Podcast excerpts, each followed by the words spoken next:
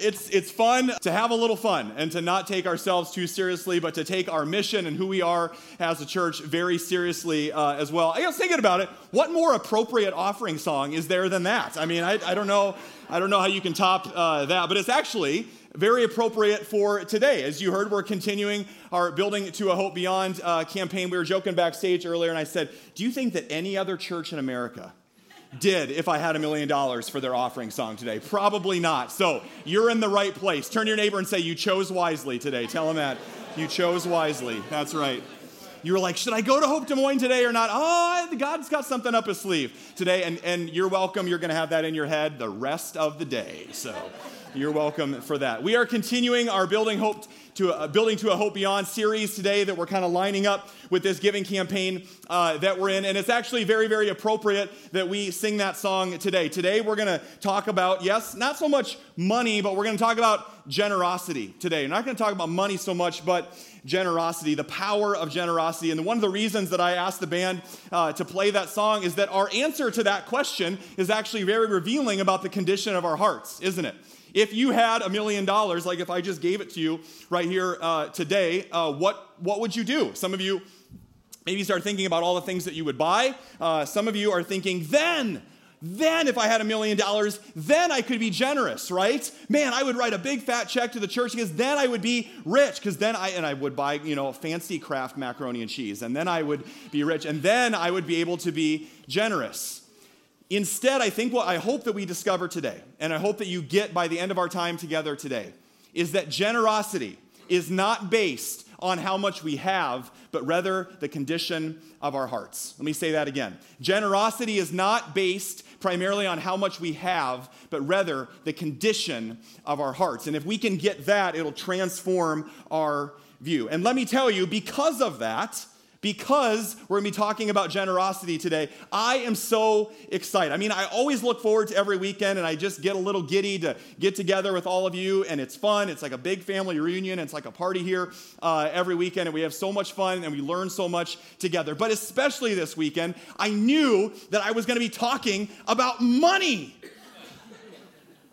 Wow, you responded better than last night. That's, I, that's not the response I thought I would get, right? It was kind of crickets in here last night because, right, people don't like to talk about that. And some of you are saying, John, what is wrong with you? Why are you so excited, right? What, what's wrong with you? Most people don't get that excited about talking about money or budgets or, you know, buildings or things like that. And here's the truth I'm going to be completely honest with you this morning. If you would have asked me, to preach on money like little over just five years ago, I would have been feeling what a lot of you are feeling right now. Well, I did not come to Hope Des Moines on the right Sunday, right? Of all the weeks that I choose to come, it's the money talk. Great, right? And I was right there with you.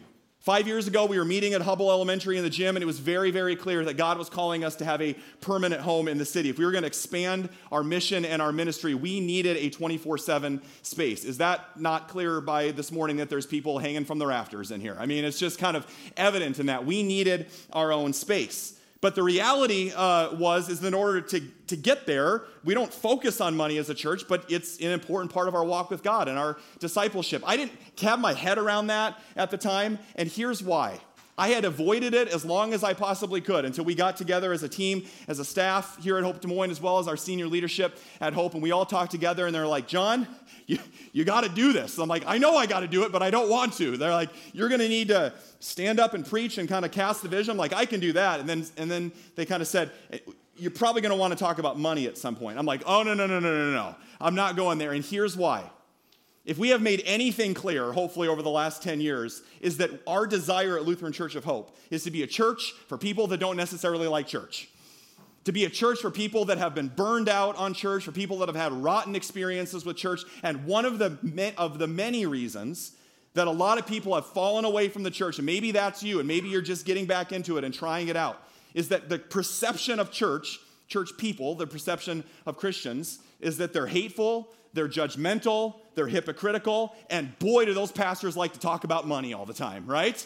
And I'm like, no, the last thing I want to do is be one more preacher that stands up and talks to people about money and brings all this unnecessarily guilt and pressure upon people. That would have been my response until God started to break our hearts for what breaks His. And He's changed that. God has a sense of humor in a variety of ways, and I kid you not, for the second straight year, I need to stop getting coffee uh, with potential church members the week before I talk about money because here's what happens for the second straight year, I'm getting coffee. Uh, I don't know if you're here today or maybe the next service. I, I can't remember. But uh, I, you said you were coming today, and it's a, a new couple that's here uh, to town. Was getting to talk with them a little bit. I shared a little bit about our vision of the church, and they're, you know, trying out uh, some different churches. And like, you know, I think I really want to come and, and, and check out Hope Des Moines and see what it's all about. And we got to the end of the conversation, like, John, I feel really good about this. We're excited about what God's doing at Hope. I think we're going to come this Sunday. And knowing that I'm going to give the money talk, part of me in my head was like, you know what? I don't, I don't know if maybe this is the best Sunday. You know, like normally I would just say everybody's what.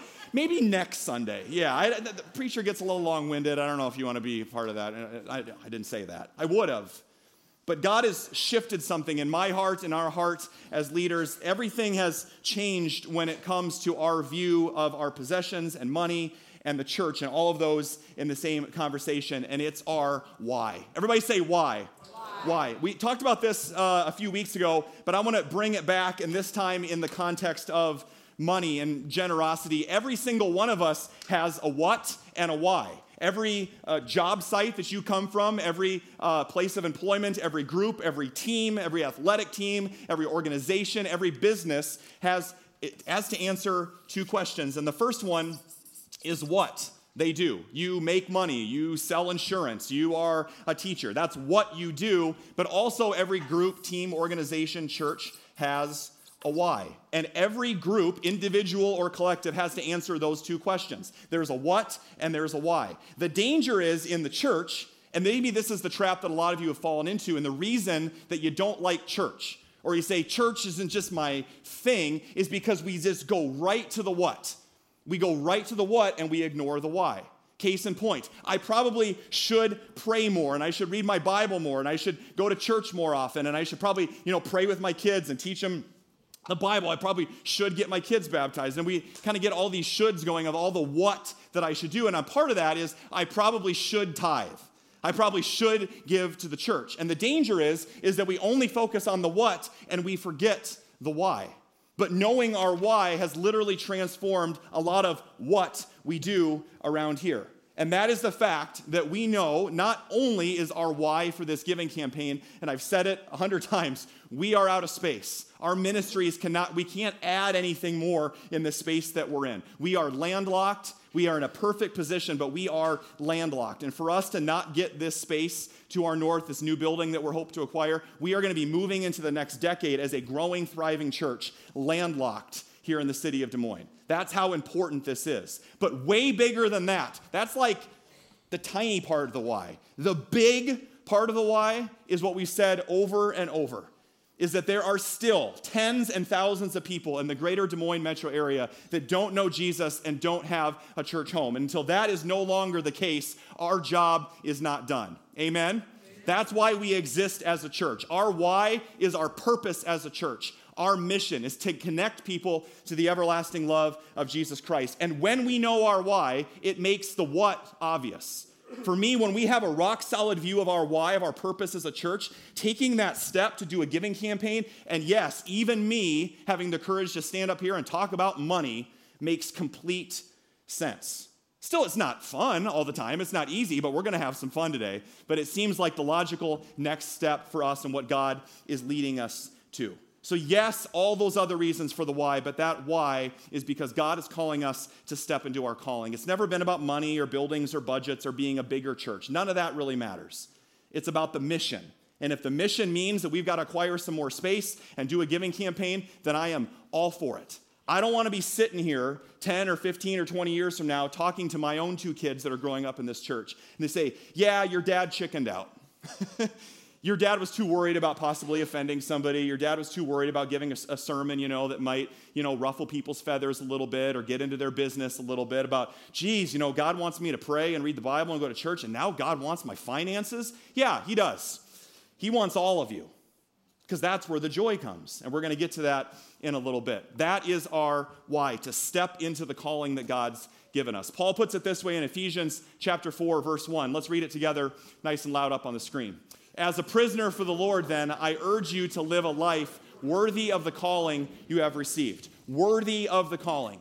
So the question becomes how do we step into that calling? God has not called us to play it safe as a church. God has not called us to be a part of a church so that we can stay in our comfort zone. God has not called us to play it small when it comes to the calling that He's the calling us to step into. And so the question becomes, how do we live that out? And I believe that God is calling us as a congregation this fall, 2018, to be a church of radical generosity. Radical generosity. Everybody say radical.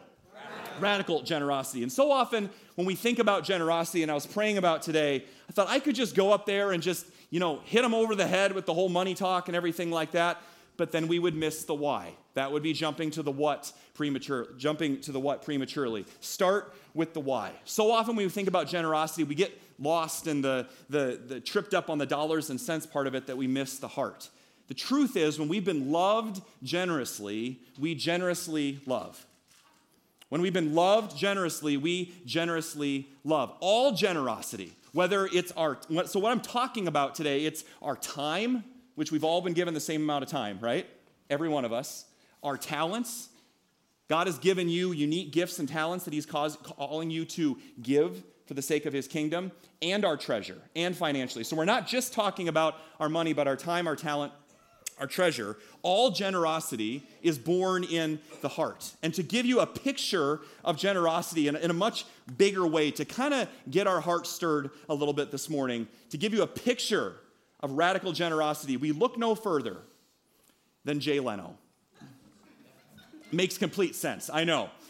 As you watch this next clip, and it, it actually ties in really well with Veterans Day uh, coming up here uh, in, in honor of Veterans Day, we look, take a look at some radical generosity. Some of you uh, may know Jay for being on TV, obviously, but he loves muscle cars and he loves our men and women in service and loves blessing them. And so this is a really cool way that he reached out. And watch, as you watch this video, watch how it not only changes the recipient, but watch how radical generosity changes the giver as well. Let's take a look. How cool is that? It's just another reminder it's not our arguments, it's not our debates that changes people. It's love that changes people. That's what generosity is. It's love in action.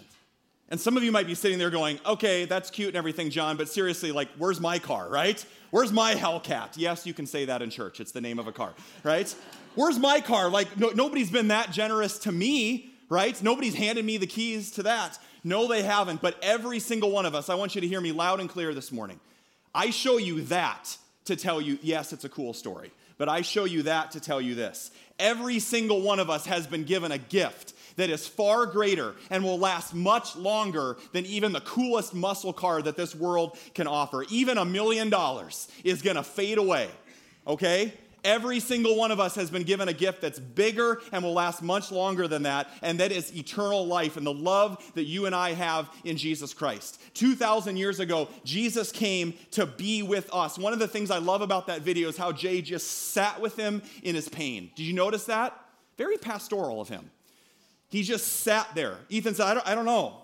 I have a lot of pain, I have a lot of hurt, and I don't know if I'm going to make a full recovery. And I love that Jay didn't try to fix it or fancy it up. He just said, that must be really hard. That's exactly what Jesus did for us. He came and he walked in our shoes and he sat in our pain and in our wounds with us and said, Yes, I hurt with you. I weep with you. I know, but I'm going to take all of your sin and all of your guilt and all of your shame and all of your past, even your eventual death, and I'm going to take it to the cross. This is the happy exchange. I'll take all of that from you, Jesus says, and in exchange, I will give you a rich and satisfying and full life that has nothing to do with how much you have in your bank account or the size of your house or if you have a house at all. Jesus says, I have come to give you everlasting life, and that is something that money can't buy, that the world can't touch, and you can experience a love and a freedom and a peace and a joy. And Jesus says, Here's the keys to eternal life. That's the greatest gift that you could ever receive. Amen. Amen? That's generosity. That is getting something that you don't deserve. And in the, in the world of the church, we have a word for that, and it's called grace. Everybody say grace. That's getting something that you don't deserve. And when we experience that, when we experience grace, it's God's grace that unlocks generosity in our hearts. It's the grace of Jesus Christ that unlocks generosity, whether it's your time or your talent and your treasure. The natural response of a heart that has been ravaged by the grace of God, that has been ravaged by the grace of God, is to realize that every single thing that you and I have is a gift. The breath that was in your lungs when you woke up this morning, the only natural response to that is to live a life of radical generosity. Later on in our passage in 2 Corinthians 9 that Mac read for us this morning, verse 14, Paul says, And we pray for you with deep affection because of the overflowing grace that God has given to you. And I love verse 15. Thank God for this gift too wonderful for words. Do you ever look around during worship and you see some of these like weird Lutherans around you? Like, no, they're not saying touchdown for the Vikings game. They're like all in, right? With their hands up. You know what that is? It's just an outward expression of what God's doing on the inside. It's not a show, it's not a production. That's why I stand in the back. I don't want to be a distraction because I got all this Holy Spirit Lutheran stuff going on back there. Sometimes you just want to respond. It's, it's a grace, it's a love that's too wonderful for words. That's what we do when we've received God's grace. That's our why. That's our why. That's how we keep a healthy view of money, how we stay on the road and we avoid the two ditches that when it comes to talking about money and the church. I would be remiss if I gave you a sermon on money and didn't root it in the truth of the gospel that we have been radically loved by Jesus Christ. And that is why we love radically. Amen? So that's where we start. And yet, what I love about the Bible is that it doesn't keep us in either of these extremes or these ditches when it comes to money and the church. On one extreme, it's the way that I was five or 10 years ago, is I'm just going to avoid it, right? Because I don't want to talk about it. I don't want to, I don't want to make you feel uncomfortable. So we just won't talk about money. The problem is, Jesus talked about money more than heaven and hell combined. Over 2,000 times, money and possessions are talked about in the Bible. So for us not to talk about it is to avoid a large part of the Bible. So we're not going to do that. We're not going to avoid it. But then the other ditch, and maybe what some of you have experienced, and we're like, oh, giving campaign, right? I don't want to be a part of that. This is going to be awkward. Because you have been a part of a church experience before where the campaign was like this never ending epic saga. And every single week, the pastor talked about money. And we're just going to put all this unnecessary guilt and pressure on you because we have made money our hope. Remember the song we sang this morning? Who's our living hope? How much is in our bank account? No, it's Jesus Christ, right? And so we're putting our hope and our trust in Him. And so people have asked me, John, are you worried about the results of the campaign? And honestly, I can honestly say, no, because it's not about us and it's not about me. This is God's church, and He's going to grow it the way that He wants to. And our job is to be faithful to that. And so instead of those one of those two ditches or extremes when it comes to money in the church, what I love about the Bible and what I love about Jesus is that he just confronts it head on.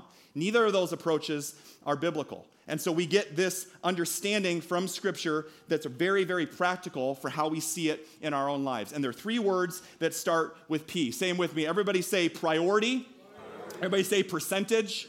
Everybody say progressive not the car insurance company, the way that God wants us to give, okay? So priority, percentage, and progressive. And this is explored more in depth if you haven't picked up your packet yet. We want you to understand money from a biblical perspective. And there is way more that I can cover than I can cover in a short sermon. And it's all in a giving guide, which is one of the handouts in the folder. So make sure you grab one of these if you haven't been uh, to an open house already. We want to encourage you to dig deeper into that. So, first is priority. Everybody say priority. If we're going to understand money and possessions, we've got to understand whose they are to begin with, which is not ours. The psalmist puts it this way in Psalm 24, verse 1. Let's read it together. The earth is the Lord's and everything in it, the world and all who live in it. I don't know how much direct the Bible can get, right? It's not about you and it's not yours. Everything we have is not ours. But if we believe that some of the things we have are ours, like I'll give that to God, or that's my spouse's, or that's my kids, but these are mine, right? Dangerous, dangerous words. Mine, right? My money, my house, my car, my possessions. Scripture tells us a different story. If you believe everything you have is yours, giving is not going to make any sense. Generosity is not going to make every, any sense. Here's a helpful way to understand it. Sometimes it's helpful to have a little visual as well. If you think about the way that you think about your finances, and maybe you've never said this out loud, but there's two different ways uh, to view this, kind of essentially two different triangles in the way that we view this. And the first triangle, the first way that we view our finances, if you can see that, is it starts with me. Everything in, our, in, in, my life is pointing to me and about how I want to live. I am the number one priority in my life. Whatever feels good to me, whatever I think is good. And when it comes to our money and our possessions, the way that that sort of plays out is that the first priority, the first value that we have is to live. That's the number one value that we have in our priorities. Is it's I want to live where I want to live, how I want to live with this amount of money in the bank and spend my money the way that I want to. I want to have a certain lifestyle, and we would never say this, but essentially that I'm going to come and kind of ask God to fit into my agenda, into my lifestyle. Our number one priority is to live. And that's important, all the things to live. You want to have clothes, you want to have uh, a roof over your head, you want to have shelter, you want to have food, uh, you got to, you know, binge on Netflix, all the essentials in life, right? You got to live, okay? And then a lot of us would say, I think that saving is a good thing, especially if you've heard of Dave Ramsey and the FPU class that we do here at Hope. I think a saving is good, but I'll save if I have anything left. Okay, that's the difference here here. Is, is I'm going to live the way I want to live, and if I have any left over, I will save. And then, last but not least, I haven't met anybody that doesn't want to be generous. And so, the last priority, we would maybe never say this, but why the way we view our budget is to give. If I happen to have anything left over, if I have a few bucks left over, then I'll you know, give it to my favorite charity, or maybe if I remember to bring it to church, I'll give it to the church. But that's the order. It's about me and what I want to do in my life. If I have anything left over, I will give. And that seems to make a lot of sense. Some of you are like, yeah, that, that, that seems like a good plan. The problem is that's not what the Bible says. Because here's the reality Jesus wants to flip this into a more biblical way of thinking about our money. And as you can imagine, Jesus wants to flip it upside down. And instead of you being at the top and your agenda and your ideas being the top priority, God wants to be the number one priority in your life. Matthew 6:33 says, "Seek first, seek first the kingdom of God, and all these things, whatever those things are in your life, all these things will be added unto you." So with God as the top priority, with his agenda for our lives, because everything is God's, the earth is the Lord's and everything in it, the very first thing we do, the first thing that we think of when God blesses us, when God gives us something, whether it's our time, our talent, or treasure, we say, God, I'm going to give the first of it back to you. You are, you are the, the first priority. It was never mine to begin with. So that's the first prior, the first thing that I think about is giving. And then it's very important to save. The Bible talks about, a lot about this. We want to live with wisdom. And there's a couple things that saving does for us is that saving allows us to make a living, it allows us to take care of our family, it allows us to bless other people. And the other very important thing that it does, it allows debt not to get its hooks in us. Jesus knew that. He talked about money so much because it can become so easily that small g God, or as the Bible calls it, an idol in our lives whatever controls us, and it doesn't matter if you have a lot or a little, that can affect all of us. How many of you have been stressed or worried about money in the last year? Right? The Bible says you can walk alongside Jesus and he can help you with that so that it does not have to be that way. You can experience joy and freedom when it comes to money. And then, of course, the Bible knows we got to live, and that's all important. However, the difference between these two, this is saying, God, come along and bless my agenda. This one is saying, God, I want to adjust my lifestyle to your agenda for my life. The ultimate difference between those two, the view of what we have in our lives, is this first triangle is that some of us believe that we are entitled. The world owes me something, right? The second view, the biblical view, is that we are in stewards and I am entrusted. Which view do you have? Some of you would never maybe say that, but that's kind of what the world tells us. There's a lot of Christians that operate from this perspective and think that they're doing it God's way. And this isn't meant to be a guilt or pressure thing. God says, I want you to view this my way and live it my way so that you can experience the freedom. Jesus wants to flip it upside down. Because everything we have is grace, we put Him first. So that's the priority issue there. Whether you make $20,000 or not even $20,000 or $200,000 or whatever it is, we honor God with the first fruits of what we've been given. That's the top of the triangle. Proverbs 3, verse 9 puts it this way Honor the Lord with your wealth, with the first fruits of your crops. First, it's not a day by day, month by month, year by year decision. That's locked in. Then God calls us to save, and then God calls us to live. So, our first priority, the priority is our key. The second one is percentage. Everybody say percentage. Scripture lays out this beautiful model for us called tithing. Tithing. Where does this idea, idea come from? Is giving the first 10% of what we have to the Lord. It's called tithing, and we get this all over the Old Testament Genesis, Numbers, Leviticus, all over. And if you think it was just an Old Testament uh, thing, Jesus lifts it up again in the Gospels, particularly in Matthew chapter 23, if you want to dig into that a little bit more. But if we're honest, I think, and this is where I've been too in, in, uh, in past years, is that we kind of view money as like, well, like praying and reading my Bible and, and worship and, and all of that. John, why can't we talk about more biblical things? Let's just leave my money out of it. Oh, see, then we've already lost it, right? We've already gone down that road. It was never ours to begin with. Finance tithing, giving is a spiritual discipline just like any of those other things. If you're training to run a marathon, right, you're not going to go from couch potato to running 20 miles the next day, right? So we have to train ourselves in that, and tithing is one of those things. Jesus talks about money a lot because he knew how it would get its hooks in us. And some of you are like, well, I'm not rich, so this doesn't apply to me, right? Giving and campaign stuff, that doesn't apply to me. Gallup did this poll, very interesting. They interviewed thousands of people all over the country. And one of the questions that they asked people in all different socioeconomic levels is they asked them, define rich. define rich. What does that mean? And it should be no surprise to us that every single one of those thousands of people defined rich differently, right? And here's what they found for every person, they defined rich as almost exactly double the amount of what they currently have. That's how they defined rich. It's a moving target. What does that mean for us? The fact is, you will never feel like it's the right time to give. You will never feel like you're ready to give. Instead, what if this campaign was about learning to trust God? I know we say that I'm going to trust God, and you're going to pray sometime this week. God, help us to trust, help us to trust me to trust you more. And God's going to respond okay, let's do that. Like, what if you really did that?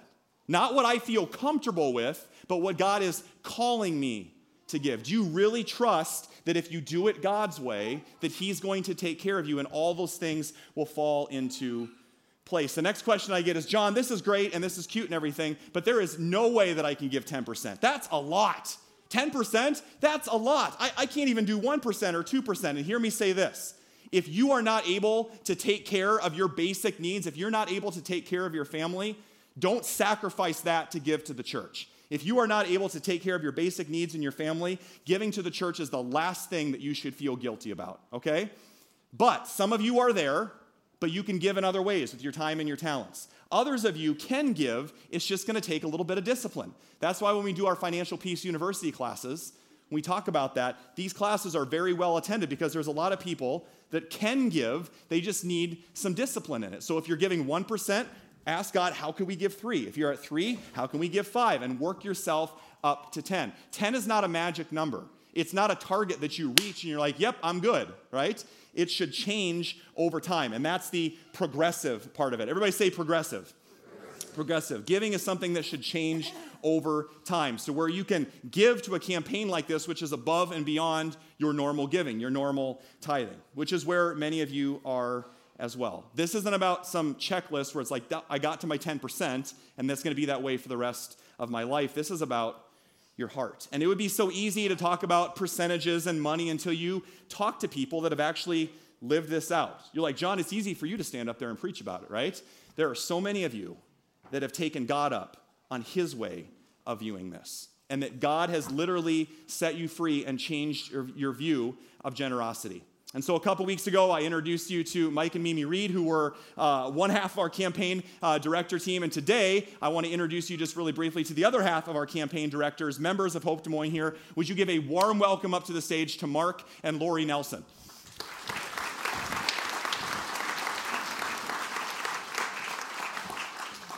Awesome. So, Mark and Lori have been a part of our team that has been working uh, for months. They've been working for a long time, uh, helping us out with this uh, in a variety of ways. And I wanted uh, you to meet them, not only to uh, get them up front for you uh, to thank them, but to them to share a little bit of their story as well. So, would you guys just share really briefly who you are, how you came to Hope Des Moines, and a little bit more of that story?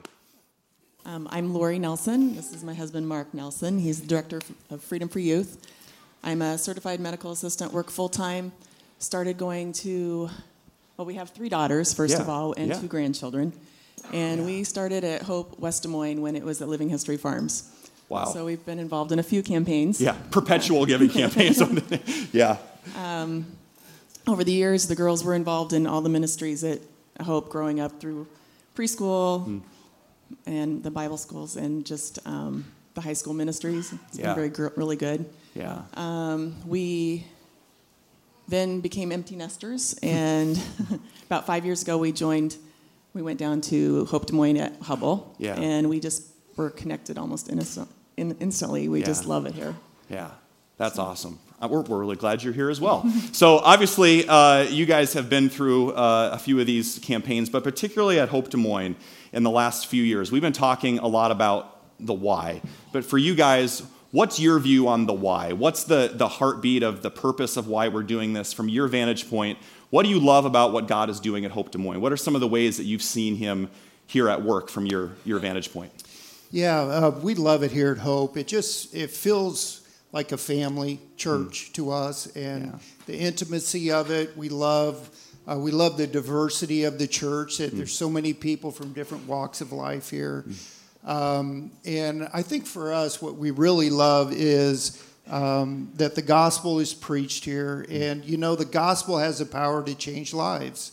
And it certainly has changed our life. And so, what could be more exciting than watching God change lives here? And that's what yeah. we feel happens here at Hope. And so, it's just a great church we feel to be a part of. That's awesome. So uh, we kind of joked earlier about how long you guys have been a part of Hope, almost from the very beginning, uh, when there was you know 20, 30 people uh, as well. So the one of the cool things about being a part of a growing church is that it's just kind of a perpetual giving campaign because God keeps uh, growing us as well. But because you have that perspective. There's a lot of people that are sitting out here that are going, I just started coming, and all of a sudden we're talking about money and buildings and budgets and all those things. It can be a little overwhelming from your perspective, because you've been through so many of these, what, how has the way that you've seen God work at Hope over the years, how has that changed your perspective on your own generosity and what God is capable of? What has that experience taught you, I guess? Um, you know, over the years, it seemed like all the campaigns have, or the goals have seemed large to me. Yeah. um, so yeah. it's really, um, we've increased our prayer life through this. We've become stronger prayer partners. Um, mm. we've met a lot of people through the, the campaigns. Yeah. Um, it's allowed us to stretch our faith. And all of a sudden, it kind of becomes something we get to do instead of that we have to do. Yeah. Um, and when you see God coming through, it's just so cool knowing that you're a part of it. Right.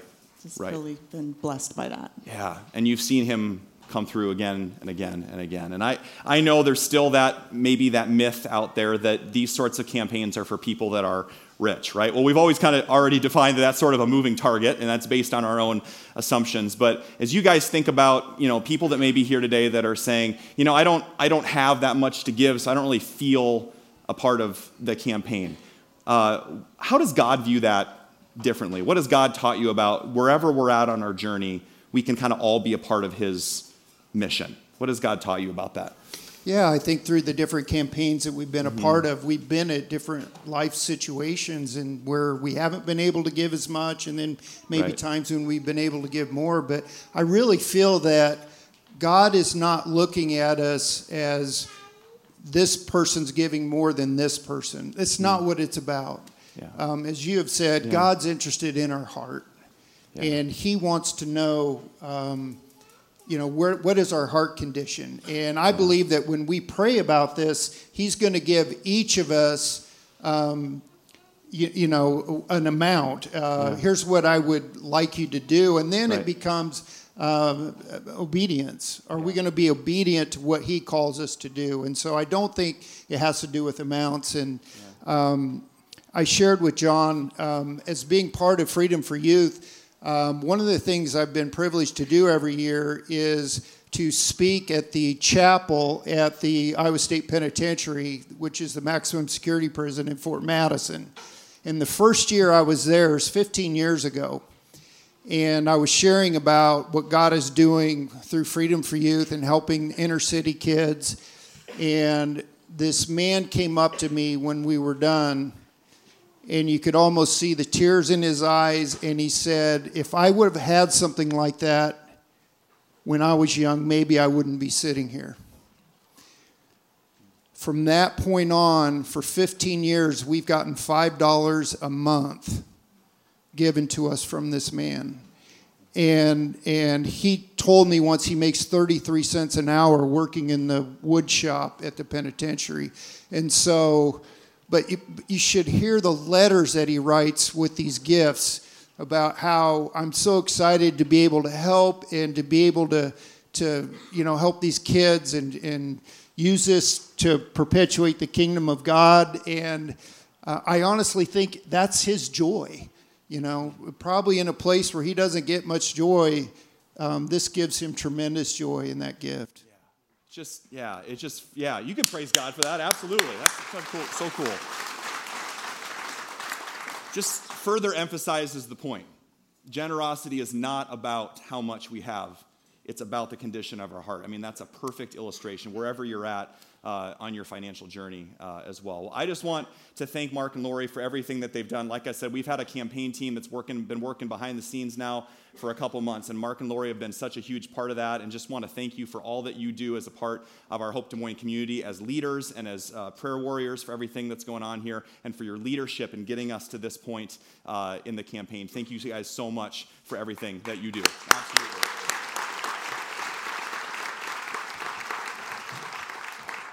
You know, as Mark shares that story about the gentleman that may be at a very different place on his journey, that maybe some of you are at as well, I wanted to end today by sharing with you a story that kind of is on the opposite end of the spectrum. As we talk about giving being progressive, I was about 12 or 15 years ago now, I was helping out at a church in Colorado, and we were doing a preaching series very similar to this and talking about money and stewardship.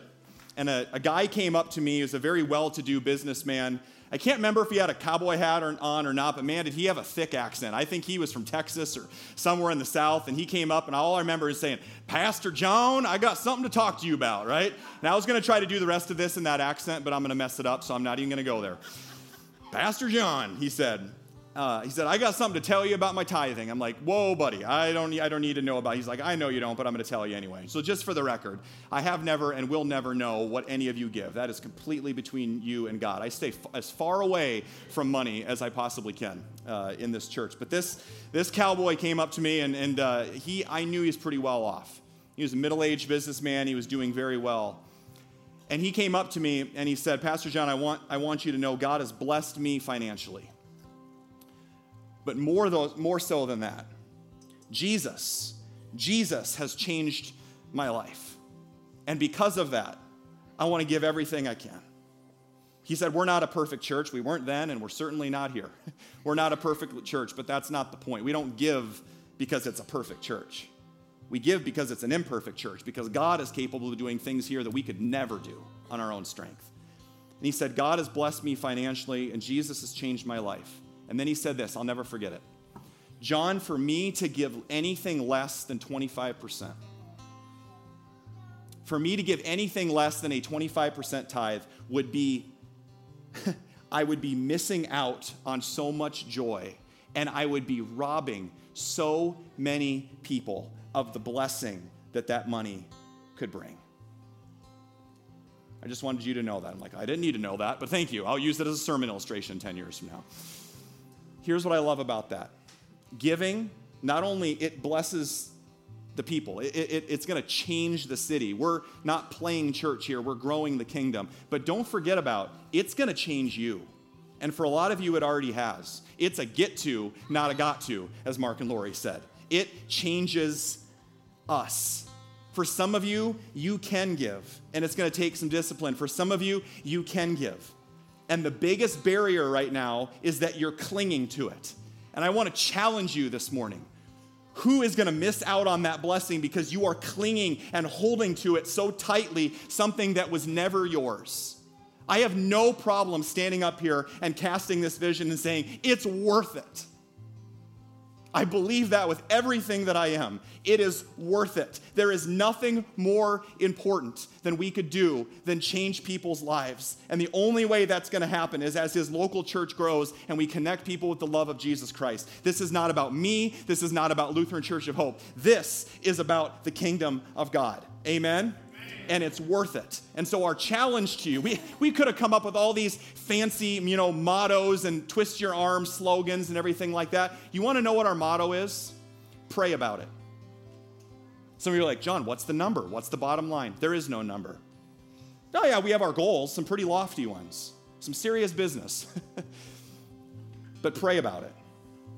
What you give is not what you used to give. It's not what somebody else is giving. It's not what you think you should give or what seems logical. Ask God what you should give, pray about it, and then listen. Learn to listen, and then give as an act of faith. And when you do, you will experience the joy that comes with less of you and more of God. It's our one of our main scriptures uh, that uh, Paul talks about in 2 Corinthians chapter 9. Let's read it uh, together. Each of you should give what you have decided in your heart to give not reluctantly or under compulsion, for God loves a cheerful giver. And so the prayer is simply this God, what do you want to do through me to accomplish your will for Hope Des Moines? God, what do you want to do through me? God, I'm going to align myself with your agenda, with you at the top, not my own agenda. What do you want to do through me?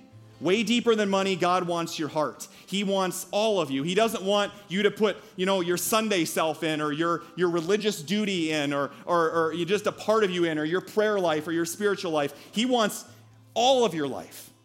He doesn't want you to put part of yourself in and then take a part of it out or put a part of it in and maybe shake it all about. He wants all of you. He wants all of you. He wants your whole self in, not just a part of you in when it comes to his mission and this campaign, not just a part of it in and then you take a part of it out when it's more or less convenient. He wants you to put your whole self in. You put your whole self in and then you shake it all about, right? You do the. We should do it. Let's do it. It's the only proper way to end a sermon about money because there's so much joy in giving. So stand on up. Jed's going to help me out here. Let's do it. Turn to your neighbor and say, We're really doing this. We're really doing this. Everybody up top in the lobby, when it comes to giving, God wants us to put our whole self in. He wants our hearts, okay? So help me out. Let's do it together. Everybody take out your right arm. Let's do it together. You put your right arm in, you take your right arm out, you put your right arm. What do you do? And you shake it all about. Here we go. You do the hokey pokey and you turn yourself around.